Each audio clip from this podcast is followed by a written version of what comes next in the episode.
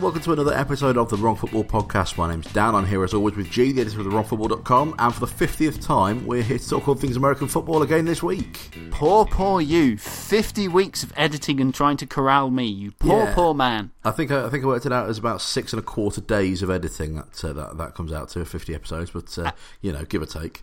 That's an awful lot of listening to me drone on about the Bengals lineman play and how much I hate quarterbacks. I know, absolutely. Uh, well, on this uh, on this week's episode, we'll be taking a look at the start of another preseason uh, with Gee, who's been closely following some of the action. Uh, we'll also be talking player safety and finishing off our 2017 preview by looking at the AFC East and West. First off, how on earth did we make it to 50 episodes, Gee? Um, uh, patience on your part. Um, you know, I've been writing, so I, but you're the poor so and so who has to put this all together and edit and find music and you know remove ums and then go, nah, we'll make it sound natural and all that fun stuff. Yep, out of, out of necessity of me not going mad more than anything. Um, Right, well, let's. uh, interesting. inter- interesting is probably, I would imagine, the, the, word, the word that's been said the most over, over 50 episodes. I'm aware of it as a crutch, and I try and use it. You know, try to avoid it as much as possible. But you know, equally, you don't want to sound like a thesaurus as you're sat there going, Well, let's start with an interesting topic. Um, something which is uh, becoming a growing concern within the sport is concussion, uh, and more specifically, the effects that concussion has on a player. Uh, the NFL is, is clearly one of the sports where its stars are more susceptible to picking up concussions than, than some others. Uh, so it's only right that they obviously pay particular attention to them. We wanted to have a bit of a uh, closer look at how often concussions are happening, what's being done to prevent them, and that kind of thing. So where you're you, you're quite passionate about concussions, aren't you, Gee? You've got quite a uh, a bit of a bit of a um, background in, in this kind of thing.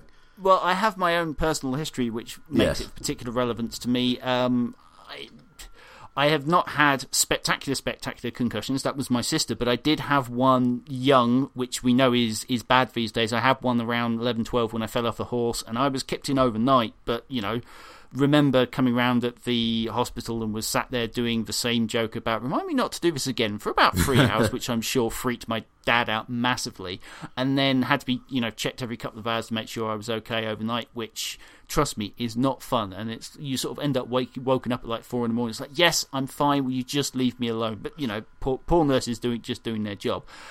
And a couple of years later, um, I got my bell rung quite literally when some charming fellow, a couple of years older than me, um, laid me out, believe it or not, outside of a of German class.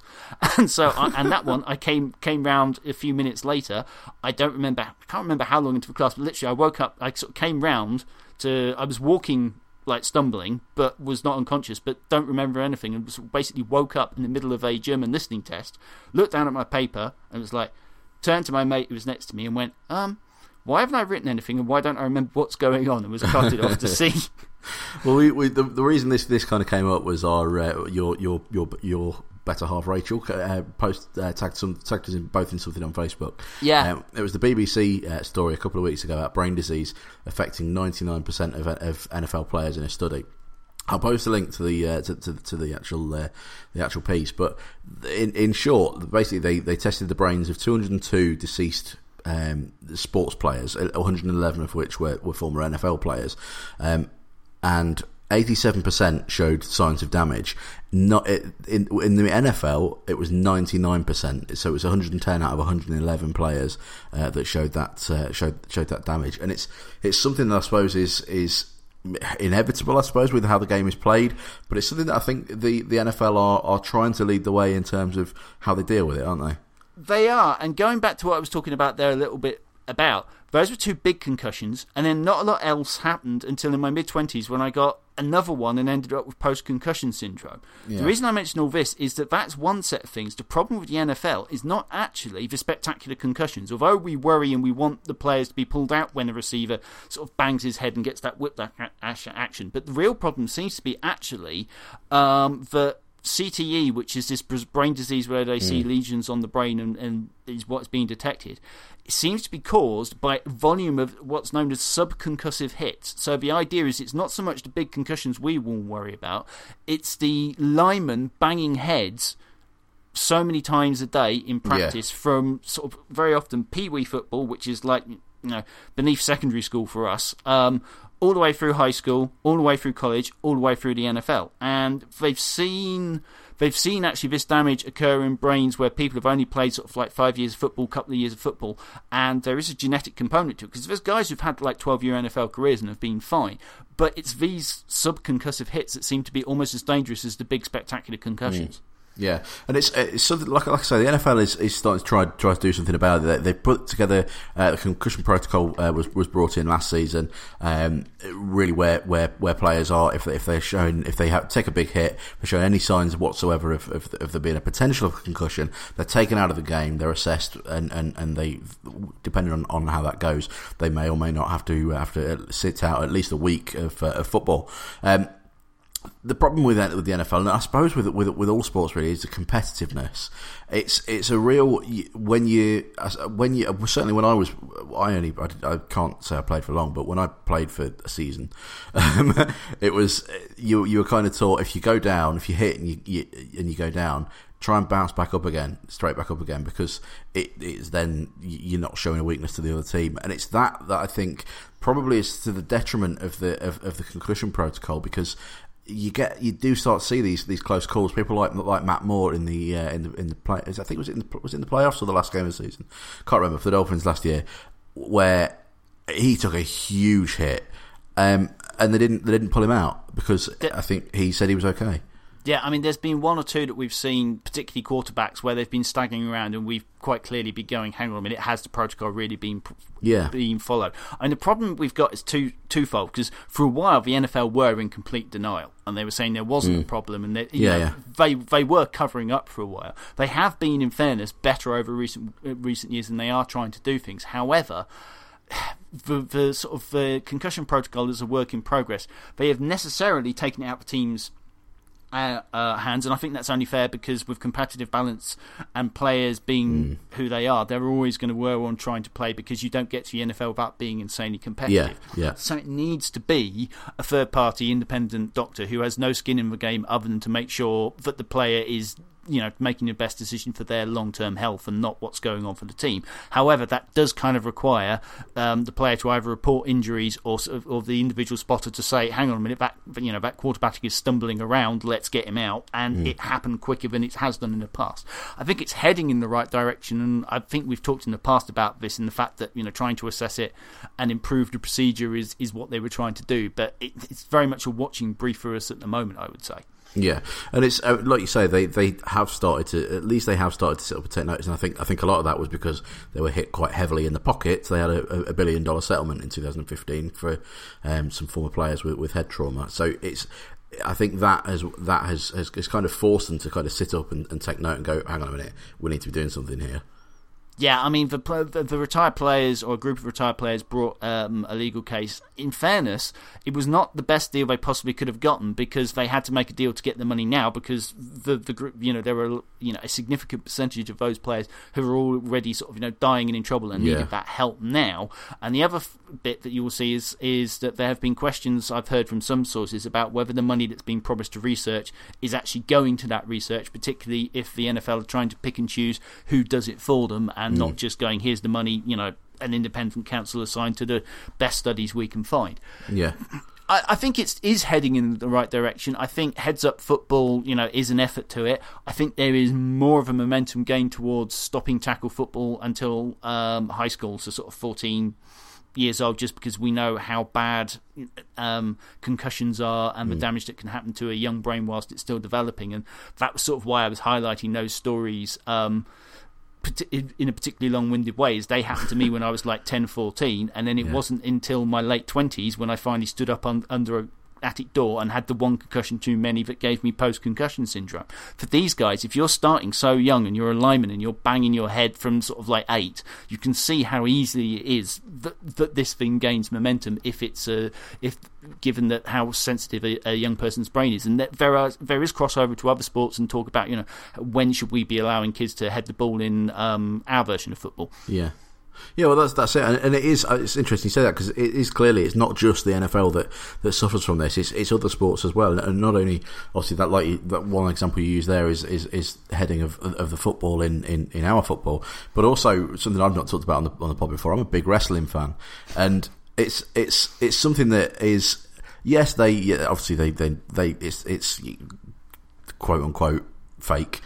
But it's uh, in in terms of actually what they what they're doing, the hits they're taking, things like that. It's very real. You've got people like people like um, Google Chris Benoit.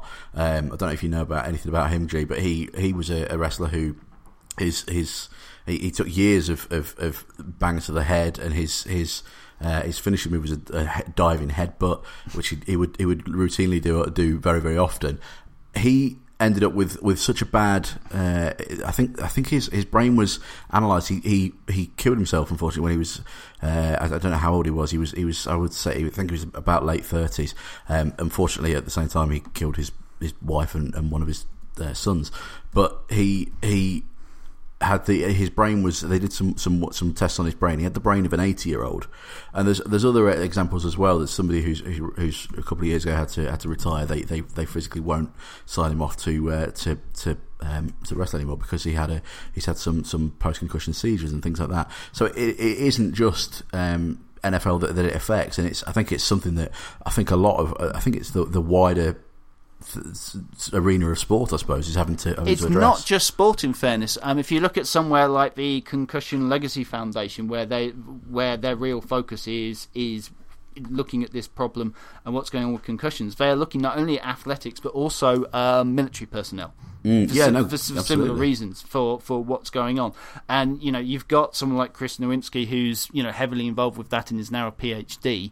And it, it's anything that can cause blows to blows to the head. And you know, you're right. Wrestling is a very physical sport sport, you know, whether you consider it just entertainment rather than sport, there's no denying that there were a lot of blows in the yeah. head and a lot of extreme stuff that has been tailed back these days. And you look at some, you know, sports like rugby, and and there are real problems in these other sports. The difference, I think, is, however, that you don't have this repetitive headbanging. Um, the only other thing that I came close to is having also done some kendo in my time, which again requires lots of smacking to the head. Although in this case you're wearing you're wearing a helmet and there's it's a bamboo sword, but it's a similar thing, and that was sort of enough for me to finally be told no more contact sport. Yeah. So it, it's anything that's got that repetitive blows to the head. I think it could be a candidate, but we don't know enough, which is why um, we have these wider studies. And somewhere like Concussion Legacy Foundation is, you know, creating a brain bank where they're collecting as well as doing specific studies on NFL players and others, they are collecting sort of brains of the general public, public whether they're pro athletes or amateur athletes, because they need the full range to do a full scientific study to know how it's happening in the wider community. And that was one of the criticisms of the recent report. They're saying, you know, it's a biased sample, and we know that because we're looking at NFL blame, brains, not the brains of other people. But at the end of the day, you need as much information as you can get to do the science. Yeah, absolutely. So, just quickly before we move on, where do we where do we think the future is going to go? I know I saw a, um, when I was I was doing a bit of research for this, I saw a another thing uh, on the on the BBC website where a couple of years ago they were saying that they that some, or somebody was saying that they, they thought that they could ban helmets one day. That obviously under the assumption that helmets give players a, a false sense of security. Do you think that's a good idea, bad idea? How, how do you think that's? Do you think that could even happen? I, I think it's unlikely to happen, not because because you remove one risk and remove another. Because yes, if you take the helmet away, you remove the chance of um, you using your head for as a weapon, and so. Mm. Um, that might help with this particular problem. And they've had similar things about removing the face mask. The problem you've got is the reasons they started wearing those kind of helmets in the first place is that they yeah. had you know nasty um, fractures of the skull and people dying. If you look at the leatherhead period of American football, yeah. It was yeah, insanely yeah. dangerous. I think they will continue to look at developing um, helmet safety, and uh, hopefully, we will get better at detecting the forces um, applied to helmets. They're, they're increasingly looking into tracking so that they can see the load of what's going on, so that they can say, right, you've just had too many, you can't play. Again, that's something that you can take you know, use the information to take the decision out of the team's hands and, and you know and not care about competitive balance. We're just preparing the teams. I do think that we will see a movement to move away from playing youth football um, with hitting. Whether that will take in Texas states, I don't know, and whether they develop a um, you know whether the state will have to step in and, and that can be tricky with American politics. But I think we will see less less sort of pee wee football as they call it played, and they will keep making trying to make the game safer. It, at the moment, it doesn't seem to have hit the NFL in terms of people's preparedness to watch it, and. Yeah I think we've talked before about someone, you know, some of the valid reasons to play football and the things you learn. And, you know, we've heard coaches speak very well in the defence of football and learning team aspect and what it can do for young people. But we have to make it as safe as possible. And if that means not playing until the body is more fully developed, then I can't see any reason not to stop that. Okay, so we've got two divisions to cover this week. We're uh, we're quickly running out of time before the uh, the, the, regular season starts, so we're going to uh, cover the AFC East, but first the AFC West. So uh, last year it finished. Uh, Kansas City Chiefs were top of that division at twelve and four. Oakland Raiders also on twelve and four came second. Uh, the Denver Broncos were third at nine and seven, and the San Diego Chargers were five and eleven at the foot of the division. Uh, Kansas City Chiefs then let's take a bit of a closer look at them. Andy Reid's Chiefs went uh, one better than their previous season uh, with a 12 and 4 record. Uh, those four games that they did lose, only uh, three of them were only by a touchdown or less, which is uh, is pretty good. And even their divisional week loss was uh, just by two points to the Pittsburgh Steelers. So they had a a fairly good season in terms of, of, of keeping keeping games close at the very least. Um, they've lost the likes of Jamaal Charles, uh, Jeremy Maclin this year, along with uh, everyone's favourite big man Dontari Poe. Um, do you think they're going to struggle this year to, uh, to, to, to do as well as they did last year? I don't know because it's been a curious mix of an off season for them. Uh, a lot of people seem to think that the narrative surrounding the end of the last season was that Alex Smith has taken them as mm. far as he can. Yeah. But they seem to have exciting young talent and things were building nicely for that squad. And then we've had a mixture of short term moves and long term moves. So they gave up a lot of picks to move up and pick a quarterback, Patrick Mahomes, which we believe it will likely be Alex Smith's successor. But he's a raw talent, and it was interesting that they gave up that much to get him, given how competitive they were the previous season. As you mentioned, they let Dontari Poe go, and so. I feel like they're in a bit of a mixed place. That said, having seen them play the Bengals in the second week of preseason, and, and apologise for giving a little bit of a spoiler there first, they look pretty damn good, it has to be said. Um, there's some questions about the Bengals defense, but but both Patrick Mahomes and Smith was able to move the ball against us, and as much as um, I think there'll be still some discussion about Tyreek Hill and his entry into the league and, and, and his history of domestic violence as a player. Um, he's been undeniably effective, and you would imagine that his capabilities has allowed them to make the decision to drop a player like Jeremy Maclin, and I think that they will be competitive again. I'm just not entirely sure to what degree. Yeah, well, you mentioned Alex Smith and obviously uh, Patrick Mahomes. Alex Smith's now 11 years into his career as an NFL quarterback. The Chiefs also did draft uh, Patrick Mahomes in round one this year. Do you think? Do you think could, he could uh, could actually provide some serious competition this year, or do you think that's a pickup for the future?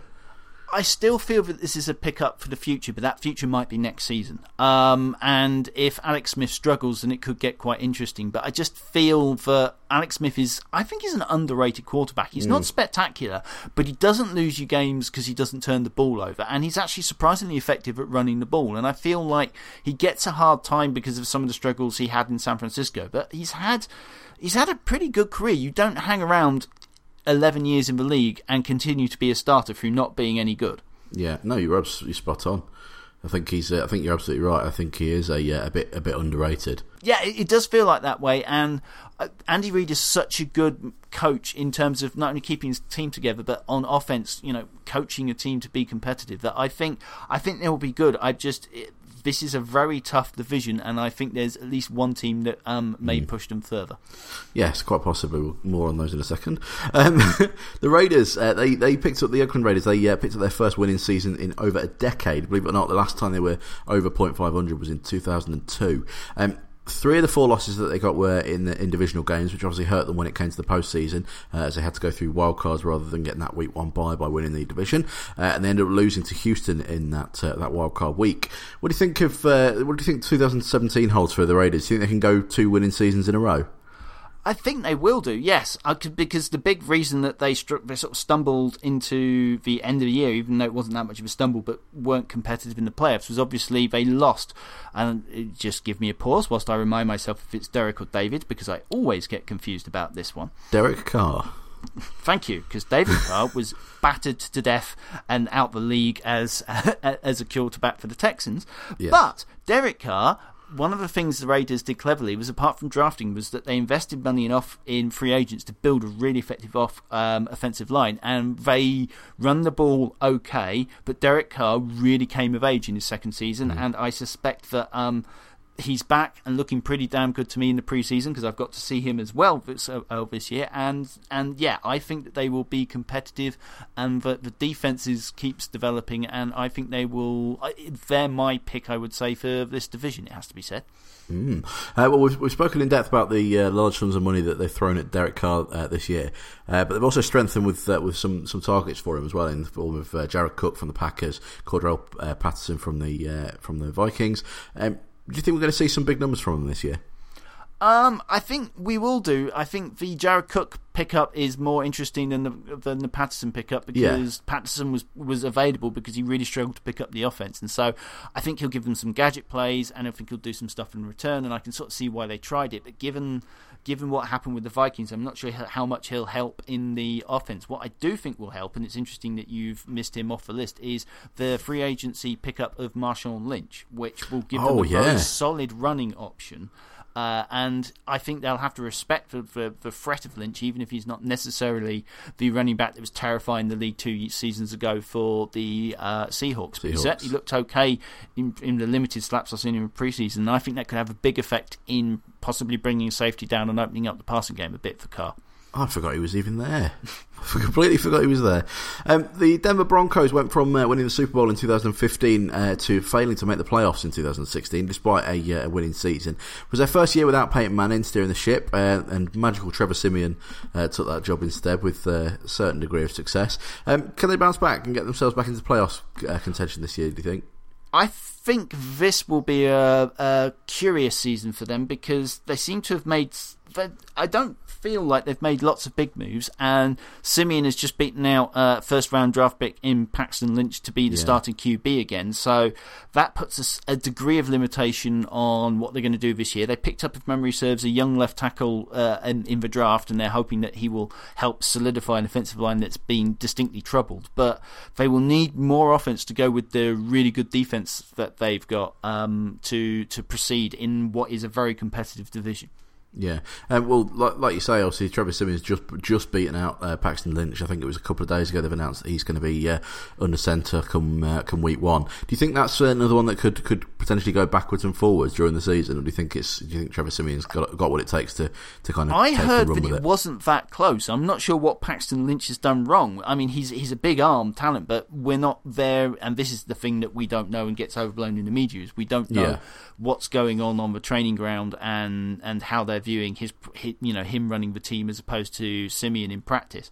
But I, I suspect that Siemian will be the starter unless he really runs into problems. And in fairness, I think Siemian is competent. I think he's he's he's he might not be in the top half of NFL starters, but I don't think no. he's going to lose you games. He, he, he lacks a bit of arm strength, but I, I do think that you know he'll be around the league for a while, and I think they will be in contention. It's just they need to do something about um, that offense and how that's going to turn around under a new head coach and, and sort of a return to a different offensive coordinator. I, I think we're going to have to wait till um, the we get into the regular season and start seeing teams actually playing with game plans to know uh, how they're going to go this season.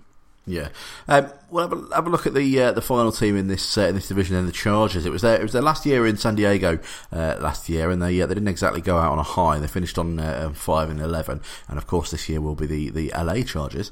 Um, one of few, the few highlights for them uh, last season was their first round draft pick, Joey Bosa. Uh, despite preseason issues with the team, um, where you know his mum said he, he she uh, she wished they'd pulled pulled an Eli Manning on draft day, referring to his uh, draft day trade to the Giants. Um, what do you think people of LA have got to look forward to with their uh, the first year this year with uh, with the Chargers?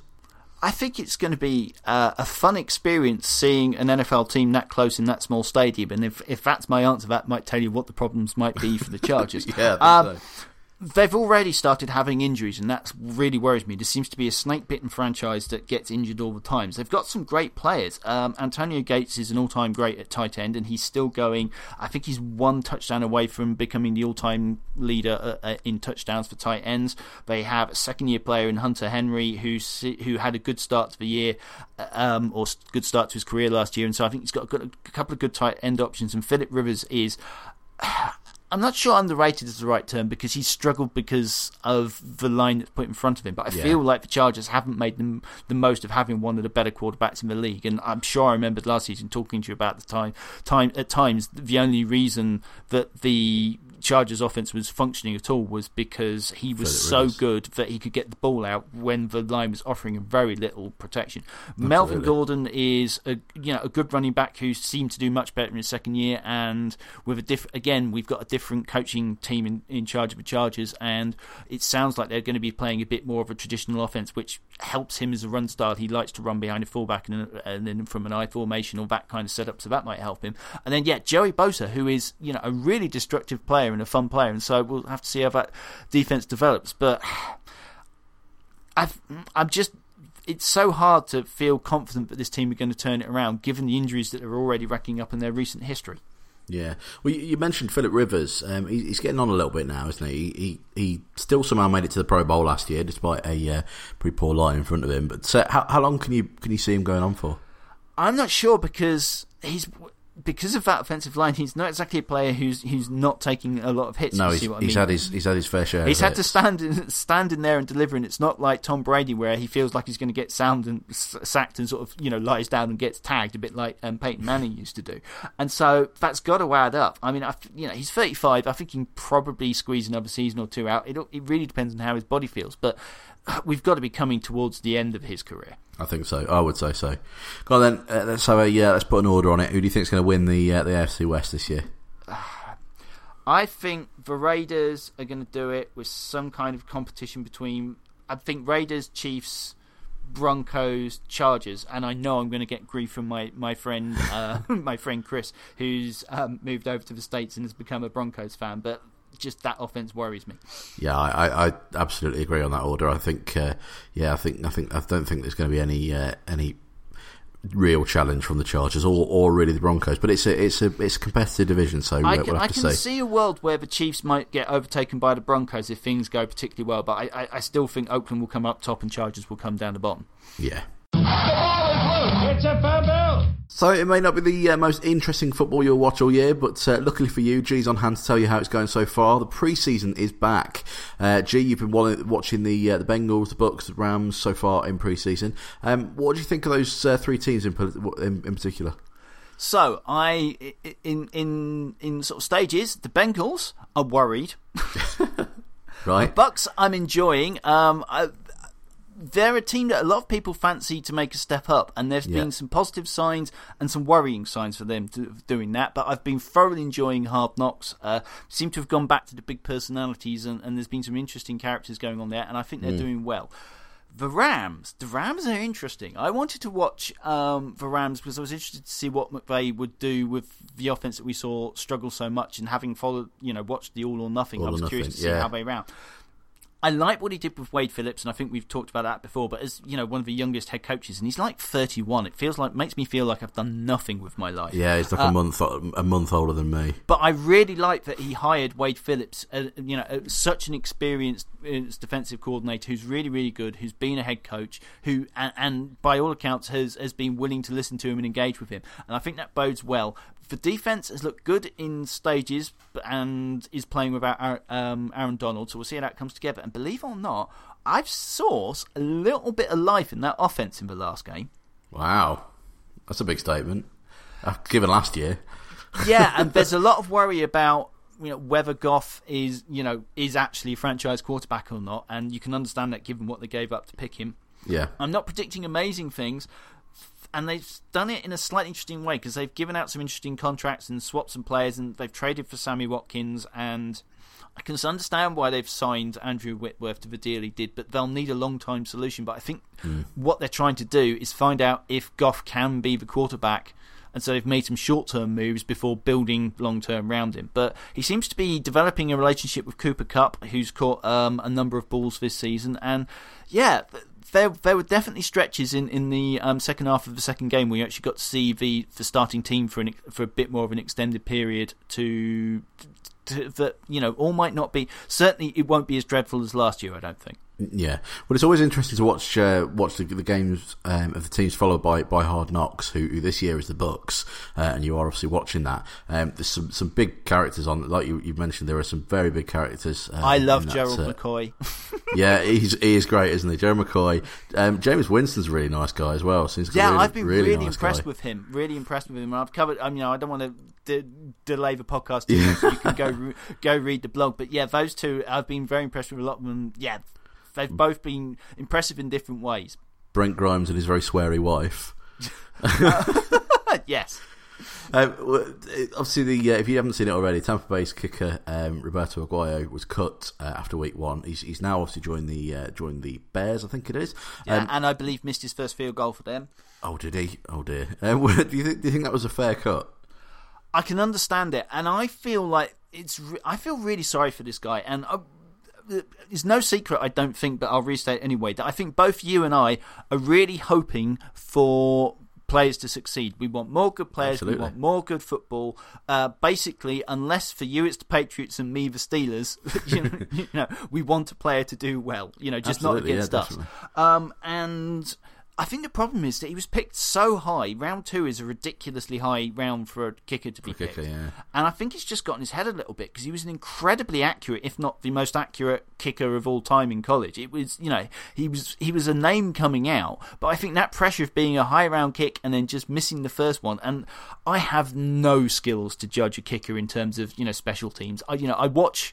I do watch coaching tape. You know, it's not like I watch a lot of coaching tape on special teams unless there's been a trick play. So, you know, we'll need someone qualified to name him as a kicker. But I do, I am hoping for his success, but I can understand why they did it because you can't, you need, you just couldn't rely on him. And that is the big thing in the NFL. Mm. You know, they always talk about the big, the greatest, you know, skill is, is availability, but you know, they want somebody who can do their job, and they just couldn't rely on him to do his job. The interesting thing is that neither could the man who beat him out, and he missed a, um, he hit hit the um, crossbar on the extra point and missed a field goal this week. So you know, it might not be the end of kicking changes for the Bucs. No, I think you're probably right there. Um, just very quickly before we, yeah, we move on, who are you going to be watching over the next couple of weeks? Same teams, or are you? you I'll be changing it up a sticking to the same teams, but the big thing I would recommend for anybody is that game three is like the dress rehearsal. There'll be some game Mm. planning going on. Most teams will rest all their starters on game four. So if you're going to watch games, attack game three and watch lots. If you know, if you'd rather watch game, game sort of game three older take games than week four when it comes round, that would not be a bad decision because that's where you're going to learn the most because that's where the starters are going to play most. top tip. And for more more, uh, more like that, if you want to hear more from Gee and what he thinks of preseason so far, you can go over to the blog and check it out at thewrongfootball.com. Are you ready for some football? Okay, the final division we're going to have a look at uh, this season before we get into the, uh, the, the the full full season in a couple of weeks' time uh, is the AFC East, uh, and let's uh, have a look at how it finished last year.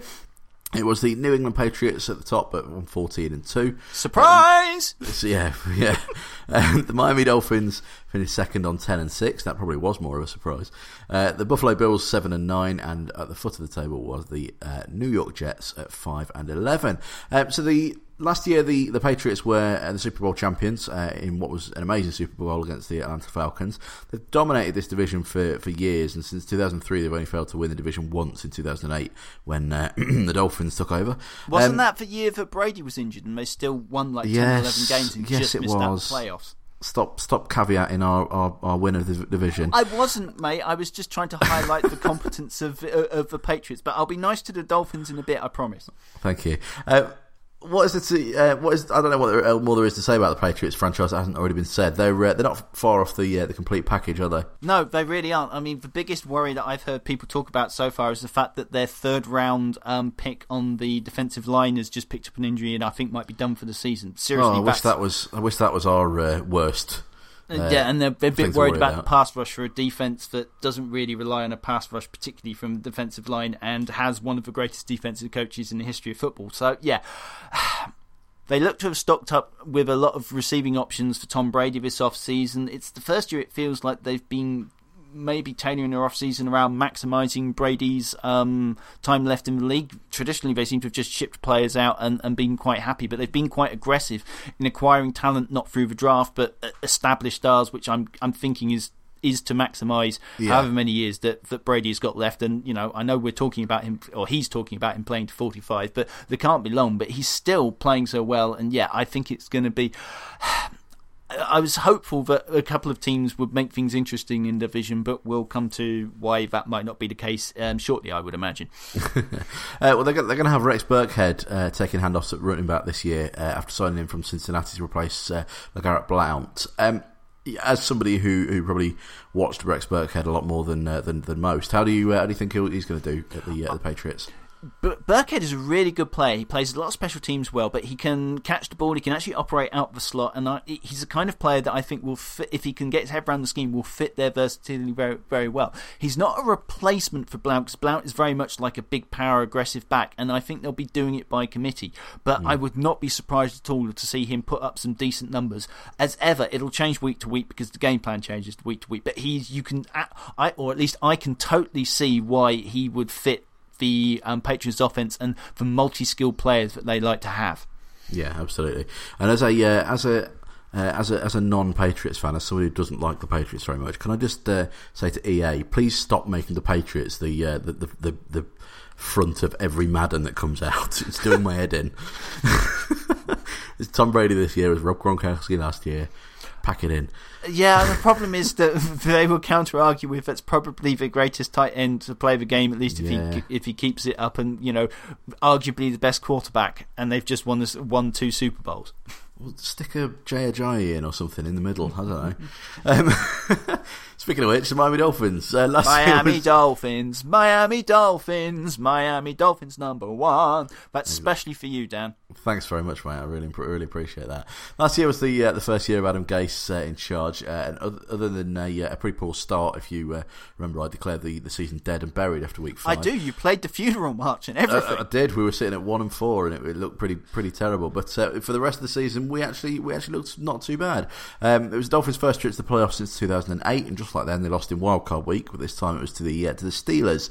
Um, I suppose the big talking point in Miami, uh, certainly for me, has been Jay, Jay Cutler and Ryan Tannehill. Jay Cutler's obviously uh, the big change this year. It's been enforced upon the Dolphins after Ryan Tannehill's knee gave way uh, during training camp. We now know that Tannehill is gone for the season. That's seventeen and a half million dollars we'll never see again.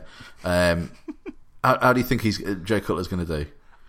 I'm worried about Jay Cutler, but here's the thing: the reason I think you should have hope, not necessarily for this season, but for going forward, is that uh, Gase impressed me last year. He pulled together a team that didn't get off to a good start. There were some problems. He benched Ajayi and dealt with him in a manner that meant that he came on really strong in the end of the season. He has a good history with quarterbacks, and there is a lot to be hopeful about him.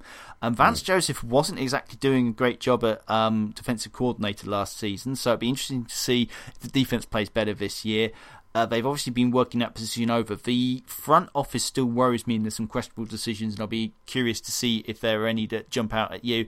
I have faith in Gase and his ability to pull things together, but um, he got the best season out of Jay Cutler that he's done, and he'll need to pull something like that out again to keep you competitive and, and working towards the playoffs this year.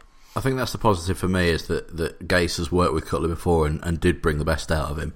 So while he doesn't fill me with confidence, I think that is a that's the that's the thing that's keeping me kind of positive, I suppose, about the season and how it might go for the Dolphins.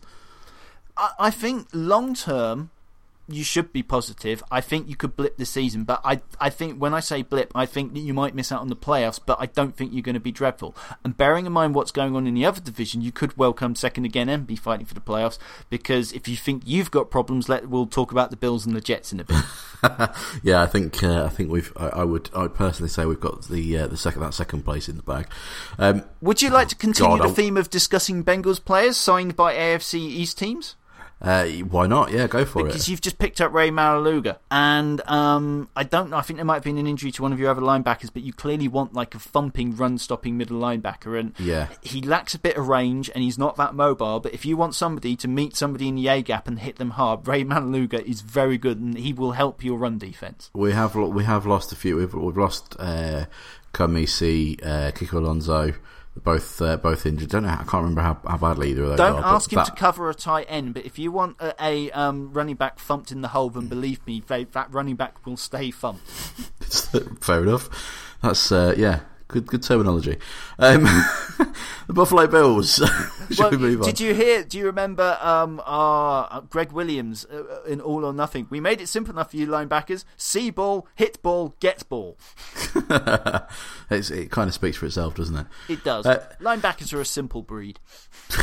Buffalo Bills. Uh, despite a couple of, uh, of patches of, uh, of good form, the Buffalo Bills really struggled to keep pace with the Dolphins and the Patriots and ended up uh, finishing the season in third position, just short of a .500 season. Uh, Shady McCoy was in the uh, second year, in his second year with the Bills and really kind of found his stride.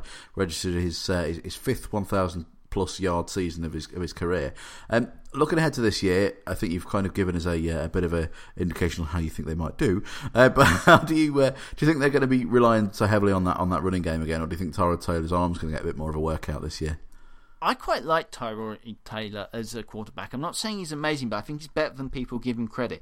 I think the problem you've got with the Bills is that they've got a new coaching staff and a new GM, and they, they look to be overhauling. And it's not quite a 2016 Browns blow it up tanking rebuild, but they've just traded Sammy Watkins, they've just traded a cornerback. Um, and it just feels like they know that this is going to not be a quick job. Um, Yeah. obviously LeSean McCoy is a great player.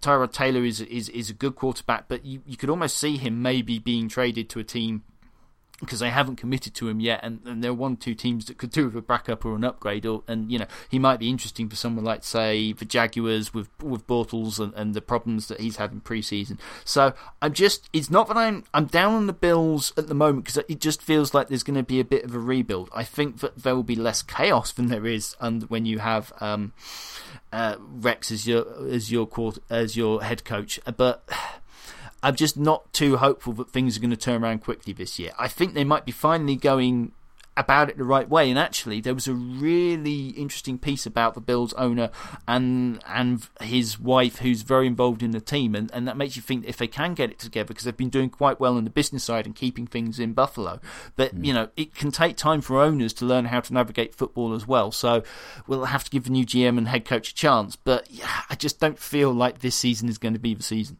No, do you think still think they're they're a little little way off from uh, from from really being a, a competitive team? I'll know more when I've had a chance to see them, but yeah, put it this way, I don't expect them to be troubling the top two this season. I could be wrong; they could really turn it round, and there's there's some there really are some quality players on there, and they've got some players. I'm trying to remember, but if you remember, they picked a middle linebacker who immediately was lost for the year because the, the injury that was worried about in the draft turned out to be true, but there's, there's not apart from LeSean McCoy and Tyrod Taylor and a few players on defense. There's not a lot to ha- hang your hat on with this team, or at least it feels like like that to me. Uh, you might know better watching them twice a year with the with the Dolphins, so you might have a better handle on it. But to me, it feels like there's a bit of work to do with this squad. There definitely is some, some work to do, and I think that they, they weren't they weren't bad last year, but I think they just they just really struggled with form. They couldn't really keep uh, keep keep up with uh, with with the teams around them. Unfortunately for them, but. You know, it was. It's. Uh, I, I. I personally don't think they're going to. They're to be particularly competitive this year. But what do I know? What do I know? Uh, speaking of not being particularly successful this year, New York Jets, uh, green, green half of New York, uh, didn't have a particularly good year last year. They uh, between struggles at the quarterback position between uh, Ryan Fitzpatrick and Geno Smith, and a general lack of ability to put points on the board, not helped by a, a very leaky defense as well. Um, the Jets didn't really get going in 2016. Um, I don't know about you, but I, I, I think they're in for a similar similar kind of year next, next year. Not least with uh, with the fact that they've got rid of both last year's starting quarterbacks uh, and not really replaced them with, with, with much. To be perfectly honest, what, what do you think? we sort of remember the whole 2016 Browns Tankapalooza. It feels like the 2016 Jets, uh, Yes. uh, or the 2017 Jets are heading for for that just One from the moves they made. Yeah, I'm not sure if it'll be one and 15, but you know, there are a lot of people that are, are, are sort of predicting a green apocalypse, and and, and it feels like that. Um, they've taken the offensive uh, the offensive part, and even the good receiver they had left, like Quincy Enunwa, has gone out injured. Yeah. They have a strong defensive line because they have players there, but otherwise, it it feels it feels like a a big transition. Um, it's interesting. I think Turp Bowles almost did too well in his first year. They went all in and, and sort of paid a lot of money to players and, and sort of went in to be competitive. And then that team got old very quickly. And, you know, we saw various players falling off and, and leaving. And, you know, it, it was so strange to watch um, that defense with with um, Revis struggling at cornerback and just you know, number one receiver after number one receiver just sailing past him. Okay, he's he's dropped now, but uh, yeah, it feels like this could be a very long season for Jets fan, a, a, a, team that has been used to long seasons in the recent past. Yeah, um, were you were you a bit surprised that Todd Bowles, the Jets head coach, kept his job this year? I've, I've, I've personally seen a lot relieved from their duties for a lot better seasons than that than they had. I think I don't know because I wonder if the um, GM and what was going on there saved him because they saw what was going on and and he's a he's a good defensive coach. Whether he's a good offensive coach, I don't know, but I feel like they were given benefit for doubt because of the way that certain players fell off. Hmm. Well, who do you think? Uh, who do you think is going to win the, the AFC this year? Then wrapping uh, wrapping up our uh, our previews. I'm very sorry, but this is going to be the easiest the easiest, easiest one. With the Dolphins losing their um, starting quarterback, with yeah. the, the, the, the state the Bills and Jets, it can only be the Patriots, can't it? It can. I think it's going to be the same again. I think Patriots, Dolphins, Bills, Jets for me. Yeah, I think so. I felt that one way up here. Well, that's all we've got time for this week. Thanks very much for listening. If you've liked what you've heard, please do remember to give us a like, a subscribe, and a review through whatever means you procure your podcasts. Uh, it really does help to get us into as many pair of, pairs of ears as we possibly can. Uh, we'll be back in a couple of weeks uh, with our final pod before the start of the regular season, and we'll be taking a uh, last look at the teams before the uh, the results start to really count. Yes, and weekly podcasts, baby. Yeah, absolutely. In the meantime, uh, check out thewrongfootball.com for uh, more from the mind of Gee. And remember, if you want to get in touch with us, you can either drop us an email to twfpodcast at outlook.com or find either Gee or myself on Twitter at wrongfootball or at twfdan. Thanks very much for listening. I'm off to play some Madden. We'll see you again in a couple of weeks. Here's to 50 more episodes.